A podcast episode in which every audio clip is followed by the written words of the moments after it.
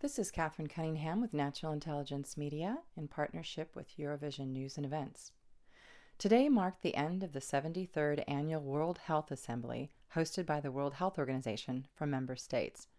President Macron, Chancellor Merkel, the spokesperson for the European Commission, Virginia Battu Henriksen, all emphasized that global cooperation forward is the only effective means to avoid a viral spiral.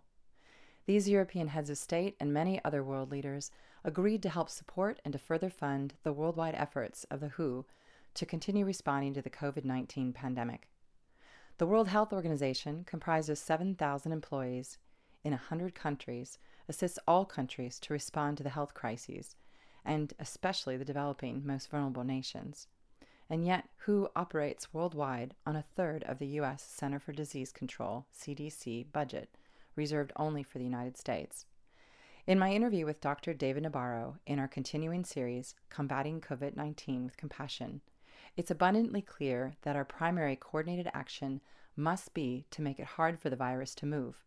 And that means to practice good hygiene everywhere, protect yourself and others from spreading the virus by wearing masks and keeping physical distance, by ensuring local sustainable community health services in every town, village, county, and city, and by creating a smart system for preventing spread, protecting the most vulnerable, testing, isolating cases, contact tracing, and diligent continual adaptation in business and government to respond to the highly contagious COVID 19 everywhere all the time. As information abounds on this topic, it's super important to critically evaluate one's sources. So I am thrilled that I have the privilege to bring to you one of the most trusted voices of information on global pandemics, Dr. David Nabarro. This is Catherine Cunningham from Natural Intelligence Media. I'm here with Dr. David Nabarro, who is a special envoy to the COVID crisis with the World Health Organization. We are now two plus months into a slowdown, shutdown, lockdown, sheltering in place, but yet we're now looking to reopen. So different countries and my country states are staging that reopening. So I'd really love to just orient us to how fast, slow, expansive the transmission has been and give us a sense of when we reopen what we can expect as shock waves. I'm looking today at the uh, World Health Organization's COVID dashboard and I'm seeing 100,000 new cases, which is quite a number up from previous dashboards I've looked at in the past days and weeks. Any case, if you could orient us to where we are now and as we reopen, what we might expect forward. Thanks, Catherine. Well, really, this is a tragedy a, a worldwide tragedy. And it's extremely, extremely unfortunate. You can appreciate what's going on uh, if you just think about what would happen if this virus were moving around societies without any effort to contain it. Essentially, the numbers of people with the disease would double every two and a half days. And that has an enormous compounding effect so that after two or three weeks, the size of an outbreak increases many hundred times, and after four weeks, it becomes a thousand times bigger. So there's only one thing that we advise everybody to do, which is to stop outbreaks from developing really quickly and really firmly. And that means stopping the virus from being transmitted from one person to another. Because more than half the world is in some state of movement restriction, or what's sometimes called lockdown. And that means that everybody all over the world is thinking, what on earth is happening? This is completely unprecedented. And yes, this is a massive sense making exercise going on all over the world. We have a new virus, it really is just over five months old, and it's brought the world almost to a standstill.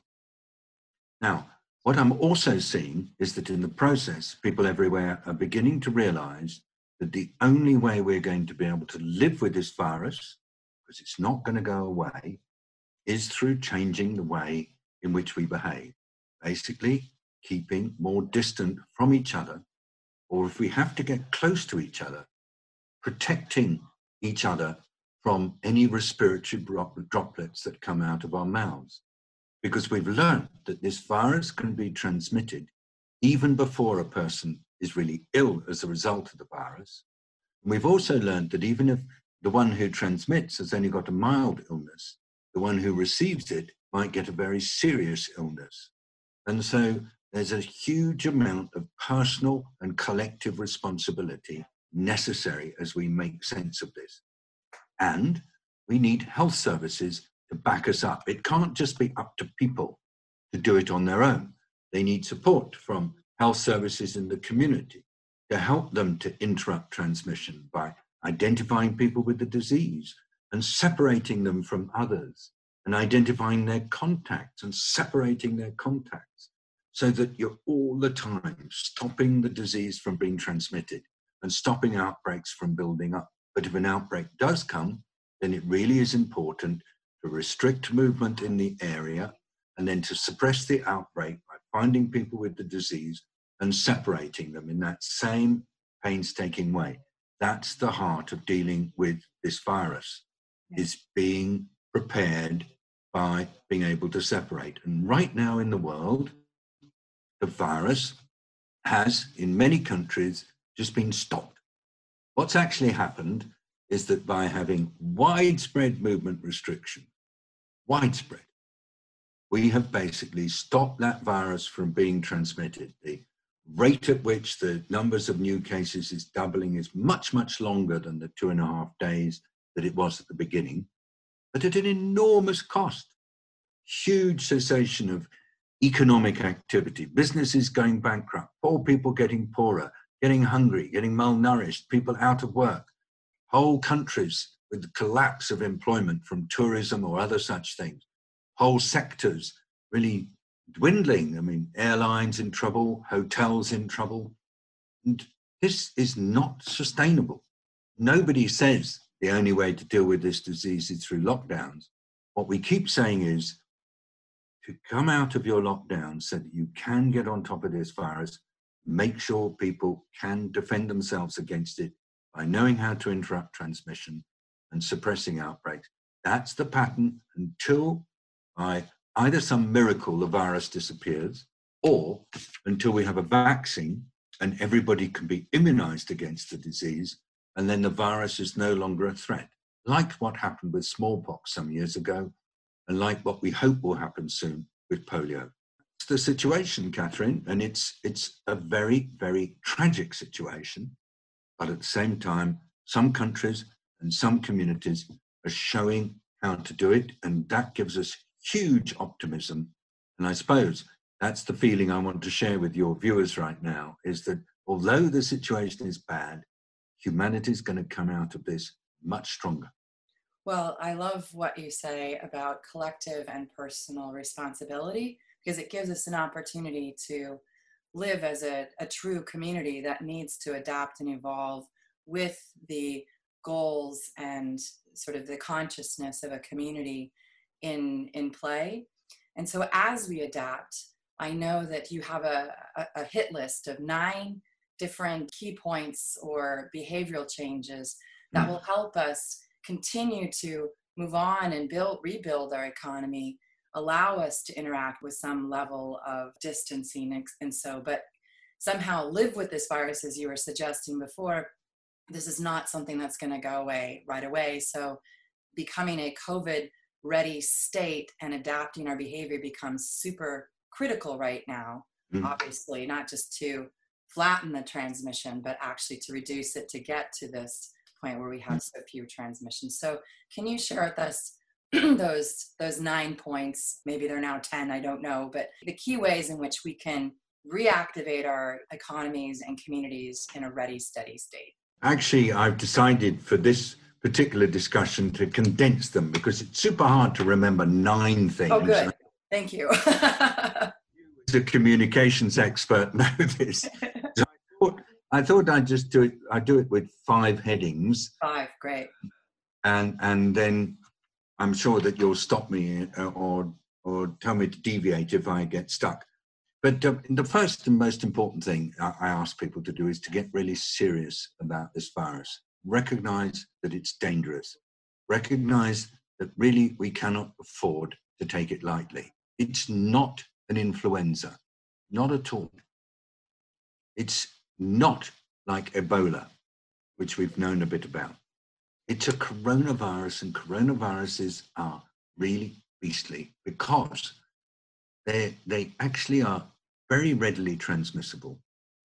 And although they don't kill everybody that they infect, in fact, fortunately, they only kill a very small proportion of those who are infected, they do create some quite unpleasant illnesses. And we're discovering all sorts of new illnesses caused by this COVID, even in children, certainly in young adults. So it's, it's something to be taken seriously. And remember that we've only known about it for a short time.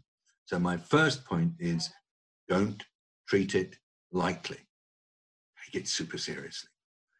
My second point is a little bit what I said in answer to your first question that the best way to get ahead of this virus is to be able to defend against it everywhere by being able to identify people who've got the disease, ideally with testing. But if you can't, on the basis of their symptoms, and then to make sure that as soon as they've got the symptoms, they isolate as quickly as possible. And also those with whom they've been in contact, isolated, and make sure that if there is an outbreak building up, you can contain and suppress it. So interrupt transmission, contain outbreaks. That's the absolute centerpiece of my second point. And I hope that that can be really taken on board. I want to stress that having hospitals at work is super important because some people do need treatment and health workers do need to be protected. So, of course, the hospital part is important, but it's what we call the public health services in the community essential steps there to get those strong. That's my second point, and I want to keep saying that because the key to economic success is to have that health services working well. My third point is that there are sometimes some false choices being talked about. This is not a choice between health and the economy. If you want the economy of a country to work, the health has got to be strong. If you want the economy of a country to be constantly being interrupted, then you have weak health systems. So I really want to make a, a strong point to everybody the two have to go together. Your economy will work if your health is strong. And there's another false choice between surveillance and liberty. Some people say, well, if we're going to deal with this, we're going to lose our liberty. I'm saying you have to have a bit of surveillance in order to have liberty, i.e., people need to know where there's viruses, and that means asking you from time to time to have a sample taken up your nose or from the back of your throat, or even a bit of a blood sample. But that's going to be necessary in order to then say, well, this area is free of us, we do what we like. That area has got virus, we're going to have to be a lot more careful. So watch out for these false choices.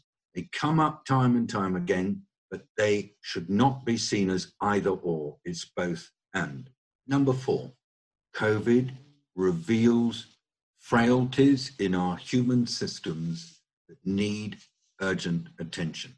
Who's getting COVID all over the world? Now, um, it's not the rich people, it's the people whose working conditions has them very, very close to each other, and they don't have an opportunity to maintain their physical distancing.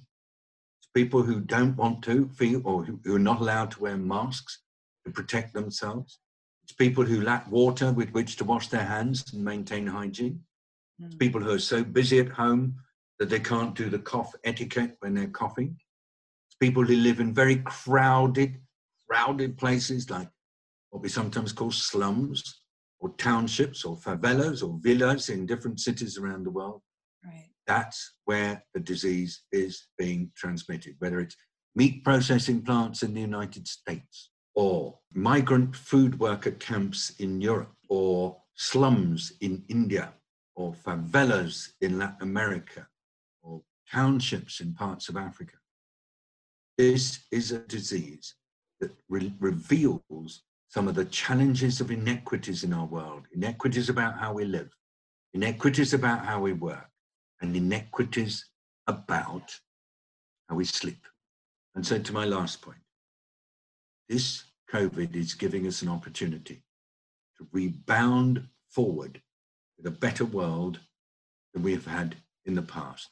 A world where we actually do look at people's living conditions and we try to address the fact that poor people's living and working conditions are just unsatisfactory. A world where we recognize that so often women are doing jobs for which they're poorly paid and they are not being adequately recompensed. And they're in terrible difficulty because of what they're having to do in hospitals or in residential care homes for older people. So we've got to value women's contributions in the workplace much, much more. And then a lot of the jobs for which people are actually where they're getting ill with COVID, there are also places where the living conditions are, uh, the working conditions are not good, like these meat processing plants all over the world where there are big outbreaks, right. or like where ships' crew live in passenger ships or naval ships. And so we must deal with those working conditions. These are the five things that I keep going on about. Respect the virus, learn the basic steps of interrupting transmission and suppressing outbreaks. Make absolutely certain that you don't get stuck with these false choices. It's always both and, both and, both and. It's not either or. Fourthly, respect the fact that there are certain people, certain communities, certain living conditions, certain working conditions that need special attention. And remember that it does seem that certainly in US and in Europe, people who are black, who people who are Asian, people who are from ethnic minorities, and men among them seem to be in particular threat. So let's recognize that there are big differentials in who's at risk. And most importantly, this is an opportunity to leap forward, rebound forward, whatever term we want to use, to a better world. Fantastic overview. And I can tell your ideas are evolving as again, you've suggested as well that we're going to, over the next few years, hopefully not too much longer, but be adapting and, and need to remain agile. Can you speak a bit to that point, to, you know, today this is where we are, but tomorrow, because the virus is dancing with us in a sense we have to be able to perhaps you know close down in some places right away and really respond and have that again that that feeling of we're all in this together we're looking out for our greater health. It's not an or, but it's an and because obviously our personal health reflects then our economic health. What would you say to our audience about being flexible? I think this is also a great attribute of a species that wants to adapt and thrive in the future is to be able to adapt, is to be able to be agile. So, can you speak to the agility? One. And then two, you know, to your point of inequity, many of people in our audience are from the developed world, um, but also in the developing world, newscasters in the developing world. So, what would you say? How can the developed world also, with the burden of having to deal with economic, you know, downfall in, in their countries, how can we sort of get ahead of the developing curve and help then countries who are in need of creating rapidly this this greater health infrastructure. How can we help those countries and those communities better adapt so that we can shorten this, this time period of this crisis in our global society? Thanks very much indeed, Catherine. Let me start with uh, the first point about flexibility, adaptation, and agility, and then I'll move to the second one. Great. So, the most important thing in dealing with this threat is to know where the virus is, to know what the virus is doing, of course, there are multiple trillions of viruses anywhere. I mean, it's they're tiny things and they divide all the time.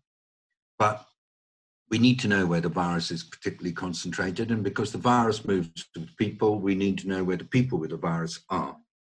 And we have to constantly adapt to that. For example, in any country, let's say United States, there are parts of the United States with absolutely no COVID at all. There are other places where there is a very dense concentration, sort of pockets of COVID that have built up. And it's, it's unhelpful, I think, to have a blanket approach. So, what will happen over time is we will learn to be able to variegate how we respond depending on what the virus is doing. Where there's a high concentration of virus, then it will be necessary to be much more focused on interrupting transmission and perhaps restricting contacts between people. Whereas in other places where there's not much virus at all, then people can go about their lives pretty much as they want. And it's that ability to be able to flip between being in a COVID free environment to being in a COVID heavy environment, changing our behaviors, really doing the physical distancing, really doing the face protections, really looking out for people in high risk settings like residential care for the elderly, older people, I should say. Much more, going to be very important that we are flexible and adaptable and ready to swing to and fro so that if a new outbreak suddenly is found in a particular place, then to move into movement restrictions and to do it in a very positive way, saying, this is how we get on top of the virus. And yeah, it's going to be inconvenient. Suddenly you'll be wanting to travel somebody somewhere and you'll find the roads blocked because of the virus. And you're just going to have to accept that. No, it won't be for too long because in, in the, world to come, authorities will get very, very slick and quick at dismantling these things and making certain that uh, an outbreak can be stabilized and settled down and suppressed as quickly as possible. Now, the other thing we're going to have to be flexible about is that science is changing. We've got new technologies, better, better kinds of tests, possibly some new treatments, perhaps a vaccine. I'm not so quite sure when that will come. And so we will also adapt depending on the science and on the innovation. And that's a great thing as well. So that's why flexibility and agility are going to be part of it. And remember, politicians are having to make really tough choices all the time, and they will swing. And that's okay. We should not see this as time to beat up the politicians because of the complexity of the choices they're making. Go to the second part of your question, which is actually the people who are going to be hurting most as a result of this disease and of the efforts to contain it are poorer people. Poorer people in any place, poorer people in the United States, poorer people in Europe, everywhere. It is tougher if you're poor. And I want to keep stressing that because sometimes I hear people talking about how they're coming to terms with life after COVID or life with COVID or whatever. And I, feel I'm talking about it from often a very privileged perspective. But those of us who are able to work from home and use the internet and uh, could, sort of can move around and buy our food at irregular intervals and stock up, we're super lucky. Yes. But what about the people who just only have little bits of cash, who get their earnings just from doing casual labor in the informal economy and who can't afford to stock up. And anyway, they live in a tiny space and there's no room for isolation. And the kids are not easily able to be looked after whilst at the same time both parents are working. That's where life is tough. And that's the why this disease is really difficult for people in developing countries. And yet, the developing countries have much less cash to be able to protect their people. They have much less good health services to provide health care. They don't have the money to be able to protect their staff with protective clothing. They don't have the facilities to do widespread testing. They are in a tough, tough situation. Plus, many developing countries have done really well in their response. They've moved super fast. And actually, some of the wealthier countries, for various reasons, were slower. Yeah. And so, do spare a thought for the needs of developing countries. Remember, that the longer the advanced world takes to get their own COVID situation under control, pushing it towards zero, keeping the virus at bay, the greater the problems for the poorer countries who are dependent on trade and tourism and other contacts with the rich world right. for their survival. So actually, even though they've been really good and they weren't the people who started this disease off, many of the developing countries and their people are hurting terribly much and don't forget about them. I love that we continue to reiterate this point because I know that the World Health Organization still yeah. has with its partners its relief fund. So this is yeah. a very easy way in order to support people abroad. And you're just reminding me too, my father was a Rotary International president for many years in California, and he was very active on the polio crisis and yeah.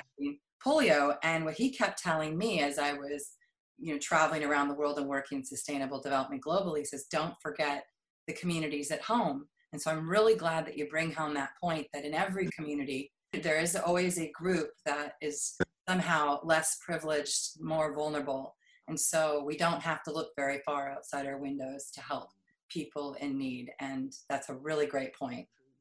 In the united states looking at new york data recently i was just so struck that people, it is true that people who are black, people from the Hispanic community, people who are immigrants from Asian countries, they're the ones who are most likely to die. It's really tragic. Let's turn this tragic narrative around because I loved your final fifth point yeah. that actually yeah. it's a better world we're creating. So, why don't you leave us on a positive note of what's possible and when we as a global society are able to beat this COVID crisis, then in essence we'll be in a much better position for the next crisis coming up because we have that resilience in place. Absolutely. So here's my basic point humanity has potential way beyond what we're seeing right now.